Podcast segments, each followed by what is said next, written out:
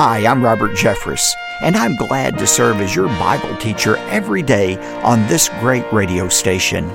On today's edition of Pathway to Victory. Now, notice in this model for praying the audience for our prayers. The audience for our prayers, our Father.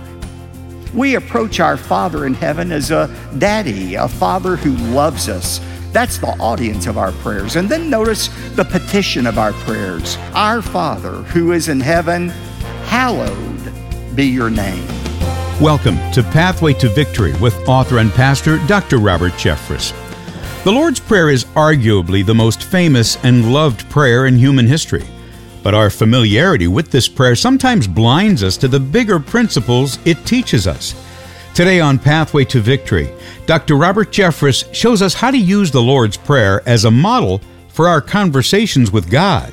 Now, here's our Bible teacher to introduce today's message.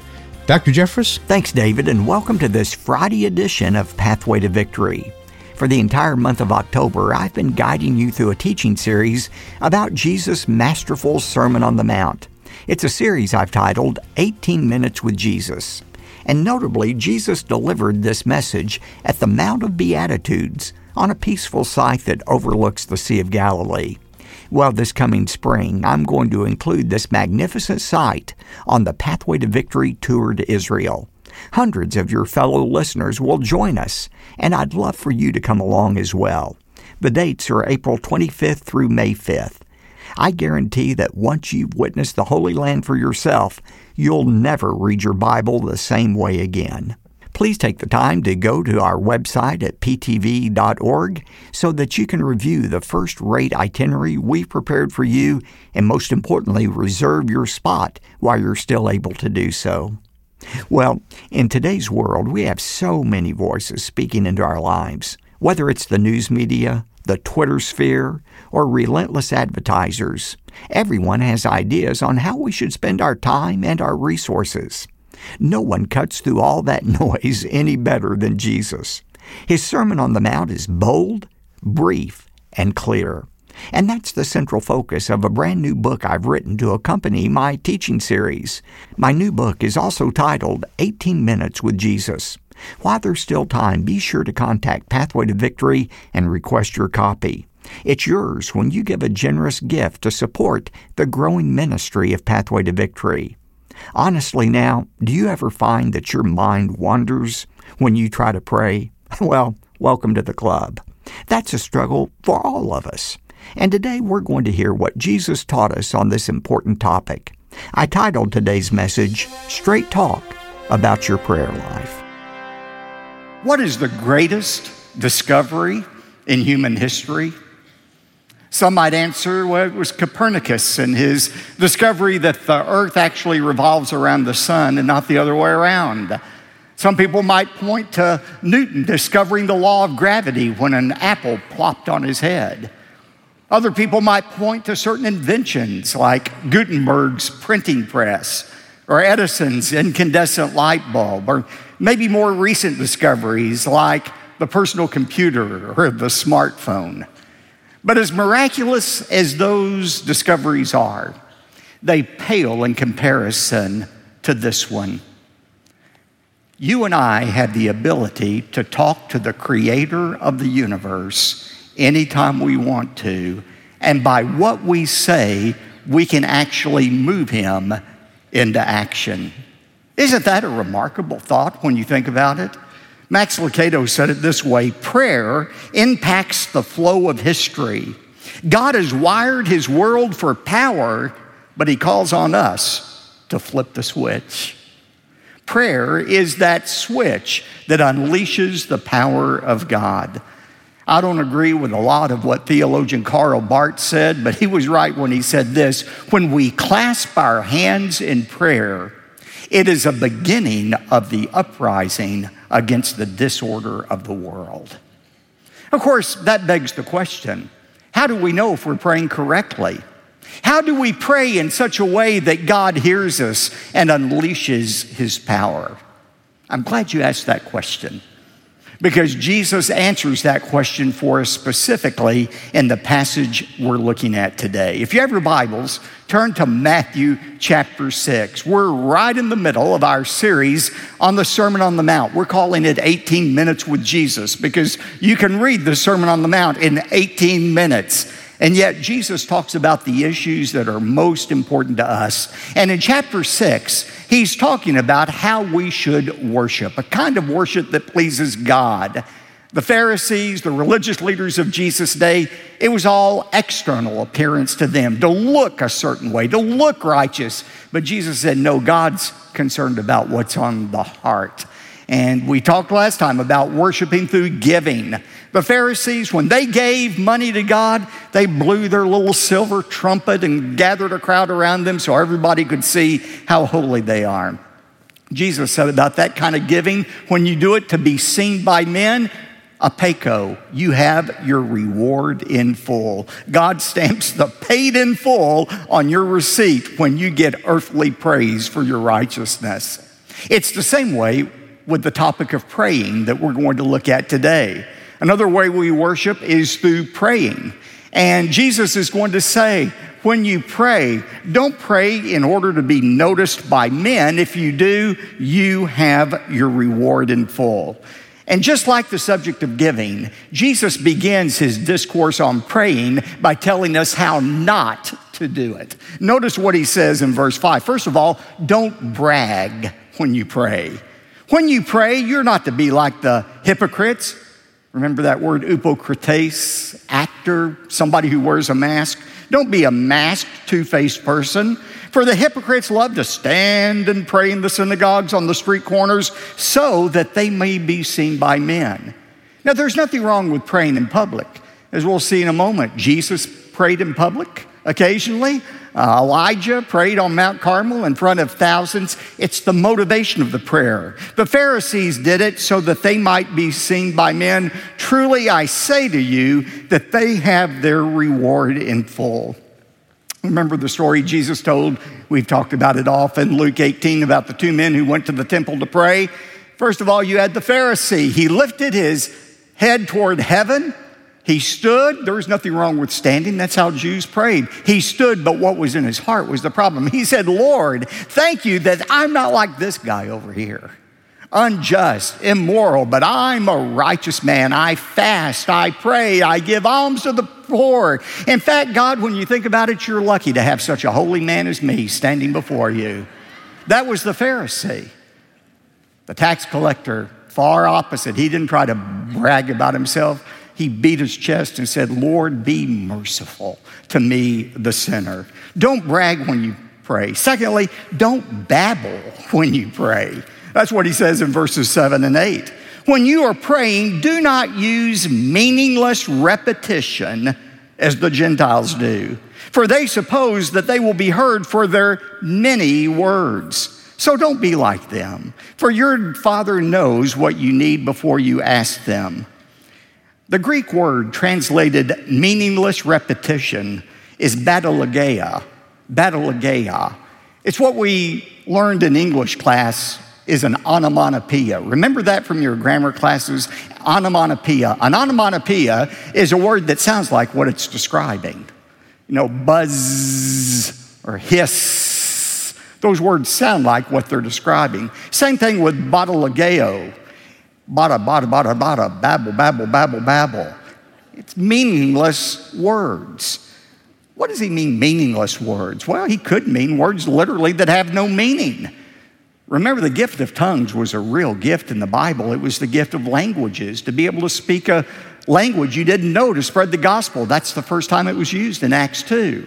But by the time we get to Corinthians, the Corinthians had taken that real gift of tongues and had perverted it into something not good. They brought in their pagan worship practices to the church, and part of those pagan worship practices was the practice of ecstasy, where these pagan prophets would work themselves up into a frenzy and they would uh, race around the altar and they would get so worked up they started speaking babble, just ecstasy, words that had no meaning. And some of the Corinthians took that to be the gift of tongues. Now, Jesus is saying when you pray, don't use words that have no meaning. By the way, when Jesus prayed, his most important prayer, the prayer in Gethsemane, or the prayer in the upper room for the unity of believers, he prayed in a way that was intelligible. He used words. When Paul prayed, he used words that had meaning to them. Don't pray empty words. Or he may also have in mind just trite banalities that have no real meaning. Have you ever found yourself when you're praying to kind of put your mind in neutral and you find yourself going into these meaningless phrases? Bless, bless, bless, that's one of them. Or lead, guide, and direct. Lead, guide, and direct. Can somebody tell me the difference between leading, guiding, and directing? I mean, we just fall into these traps of praying that are empty words. They mean nothing. Don't do that. And notice he says part of this is meaningless repetition. Some people think if they'll just pray long enough and say the same thing over and over again, God will finally be coerced into doing something he doesn't want to do. That's how the pagans pray. Remember in 1 Kings 18 on top of Mount Carmel, the pagan prophets of Baal and Asherah were praying that their false God would answer with fire and consume the sacrifice they had prayed on the altar. And 1 Kings 18 says they started praying in the morning and they prayed until the time of the evening offering, but the heavens were silent. We're not to be like that. Somebody said it's a heathen folly to measure prayer by the yard. we think the longer the prayer, the more effective it is. No, we'd do well to take Solomon's advice in Ecclesiastes 5:2. Don't be quick with your mouth, don't be hasty in your heart to utter anything before God. God is in heaven and you're on earth, so let your words be few. Your heavenly Father knows what you need. You don't have to ask and ask and over and over again. Don't pray. Don't uh, pray by babbling things that are meaningless repetition, and certainly don't brag when you pray. Now he's going to tell us how to pray, beginning in verse 6. But when you pray, go into your inner room. Close your door and pray to your Father who is in secret. And your Father who sees what is done in secret will reward you. Now, again, let me say, Jesus is not condemning public praying. Jesus prayed before he fed the 5,000. Thousands heard it. Jesus prayed before he raised Lazarus from the dead. Elijah prayed on Mount Carmel before thousands of Israelites. There's nothing wrong with praying in public. But as my friend David Jeremiah says, our prayer life ought to resemble an iceberg. You know, only one eighth of an iceberg is visible above the water where everybody can see it. Eight ninths of the iceberg are below the water where nobody sees it. Our prayer life ought to be like that. We ought to pray a few times in public, but the majority of our prayer time ought to be in private. And by the way, D.L. Moody had a great line. He said, Pray short in public, pray long in private. We get it reversed. Have you ever known people that tried to get all their prayer time in while they had you as a captive audience? No. When you pray publicly, pray short, pray long in private. Pray in your inner room. What does he mean by your inner room? That word tamion, Greek word tamion, means a storage room where treasures are kept. I love that picture. When we go before God, we're entering into a storeroom. Just think about it. God in his storeroom in heaven has all kind of gifts he wants to give to you. Your name is written on those gifts. They're yours for the asking, but you have to ask. James said, You have not because you ask not. If there are any regrets in heaven one day, I think it will be if we get to see what could have been ours if only we had had the faith to ask. Go into your inner room. I think this is also saying that we need a private place to pray with God. And as we'll see in a moment, prayer, you can talk to God anytime and ought to. It ought to be a continual discussion throughout the day. But there also ought to be an appointment, time, and place that we meet with God. Do you have such a place? I remember when I was in high school, my place to pray was in a park right across from our high school. I went there almost every morning to pray before classes. When Amy and I first got married, there was a little ball field a couple of blocks from our house that I would walk to to pray at. Today, it's a couch in my office that I kneel beside every morning and go through my prayer list. We all need a place to pray and an appointment with God as well as a continuing conversation with God. Secondly, he said, when you pray, not only pray secretly, pray simply. Pray simply. In fact, in verse 9, he's going to say, pray in this way. And he's going to give us that prayer that we know as the Lord's Prayer. Now, stay with me on this. Jesus didn't say, pray this prayer. In fact, did you know there's no record of the disciples ever actually praying this prayer. In fact, no prayer in the New Testament is this prayer ever recorded except here in Matthew 6 and then the Luke 6 version of it, the synopsis of it in Luke's account. But outside of that, uh, the New Testament Christians didn't pray this word for word. This is not a mantra to be repeated word for word, it's a model for how we're to pray. Pray in this way. And it's not uh, an incantation, incantation or a code we have to unlock. It's a simple prayer. Now, notice in this model for praying the audience for our prayers. The audience for our prayers, our Father. People ask me, Pastor, when we pray, do we pray to God the Father? Do we pray to Jesus the Son? Or do we pray to the Holy Spirit? What did Jesus say? You pray to your Heavenly Father through the authority of the Son of God, Jesus Christ, and in the power of the Holy Spirit. But our prayer is addressed to God the Father, our Father. Now, that term Father in English, it has a certain formality to it that I don't think Jesus intended necessarily. You know, uh, when our girls were little and living at home, if they wanted something from me, they didn't come into the living room with little frilly dresses and their hands clasped and looking like characters out of Little Women saying, Father, oh, Father, could we please? No. They'd say, Hey, Dad. Or if they really wanted something, Daddy, you know. They knew that would get to me. Daddy, would you consider? Would you do so and so and so and so? Well, the word here Jesus uses, it's Aramaic. Jesus probably spoke Aramaic, which is a cousin of Hebrew, is the word Abba. You've heard it translated Papa or Daddy. That may be a little too informal. Maybe a better rendering is dearest dad, dearest father. It is a term of relationship. We approach our Father in heaven as a daddy, a father who loves us, who wants the best for us. That's the audience of our prayers. And then notice the petition of our prayers. Jesus mentions five things that we ought to pray for. Two are related to God, and three are related to us. First of all, pray for God's reputation to be honored in your life. Our Father who is in heaven, hallowed be your name. That word hallowed is a translation of the Greek word hagiazo. It means holy to be holy or to show to be holy. You know, one of the chief characteristics, attributes of God is that He is holy. Holy, holy, holy. That word holy comes from a Hebrew word that means to cut, to separate. When we say God is holy, what we're saying is He is separate than anything here on earth. He is a cut above anyone or anything. That's what we mean by the holiness of God.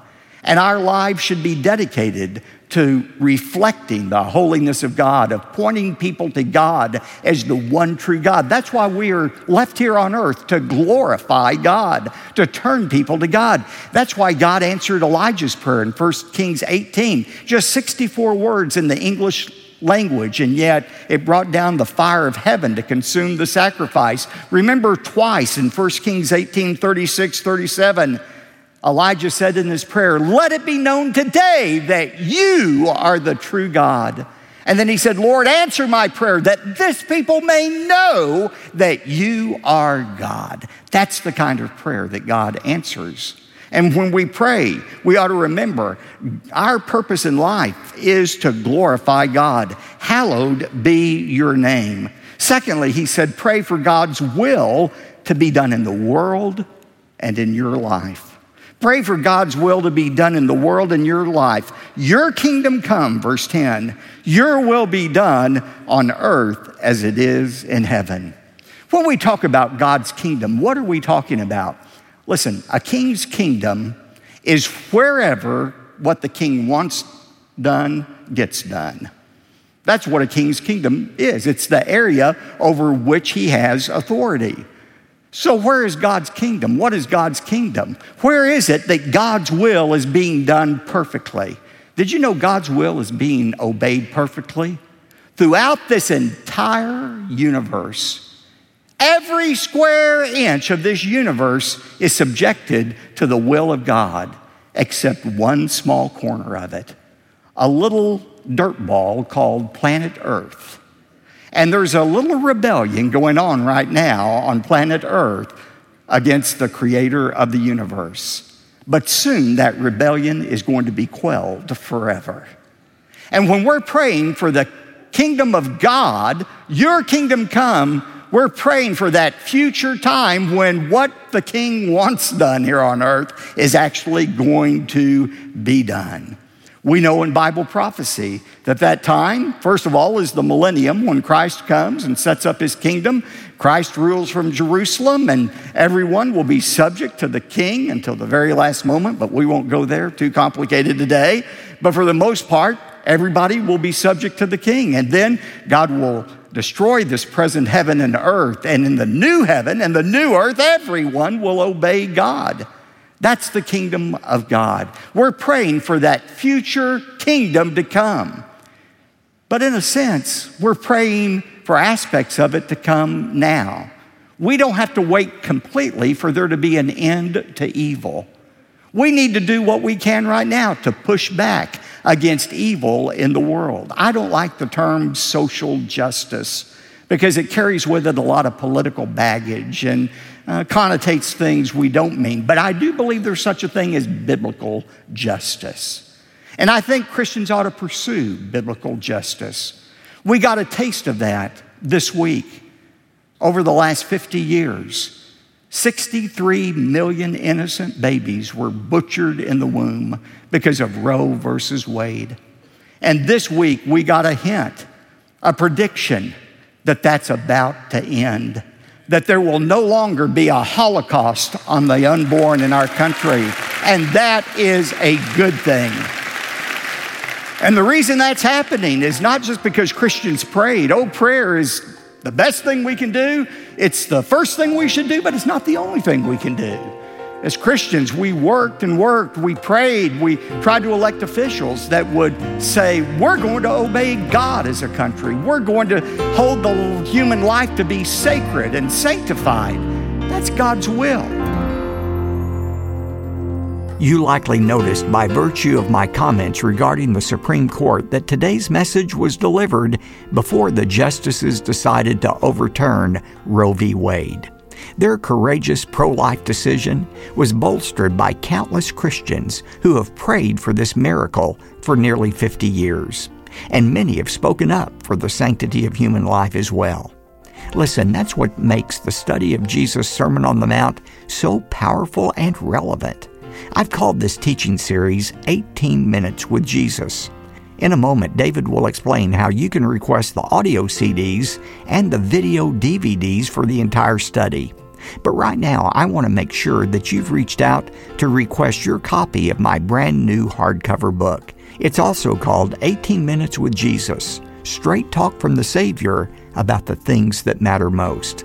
This special offer will expire one week from today when our study concludes. So while there's still time, please call write a letter, or more simply, go online to ptv.org and request your copy. It comes with my thanks when you include a much needed and generous gift to support the growing ministry of Pathway to Victory. Your gifts truly make a difference. In fact, the results are astounding. We hear from grateful school teachers who listen to this program before they step onto their secular campuses.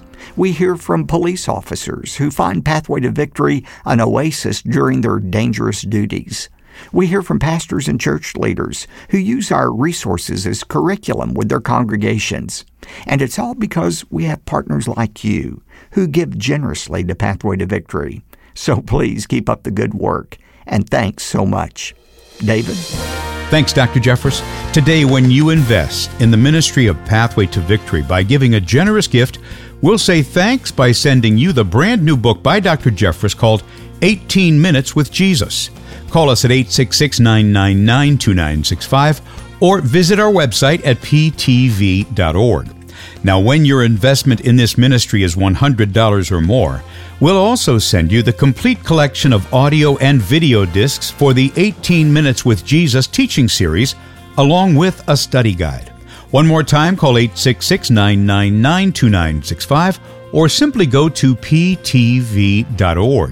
You could write to us if you'd like. Here's that mailing address P.O. Box 223 609, Dallas, Texas 75222. Again, P.O. Box 223 609, Dallas, Texas 75222. I'm David J. Mullins. Hoping you have a great weekend, and then join us again Monday when Dr. Jeffress continues his new series called 18 Minutes with Jesus. That's right here on Pathway to Victory. Pathway to Victory with Dr. Robert Jeffress comes from the pulpit of the First Baptist Church of Dallas, Texas.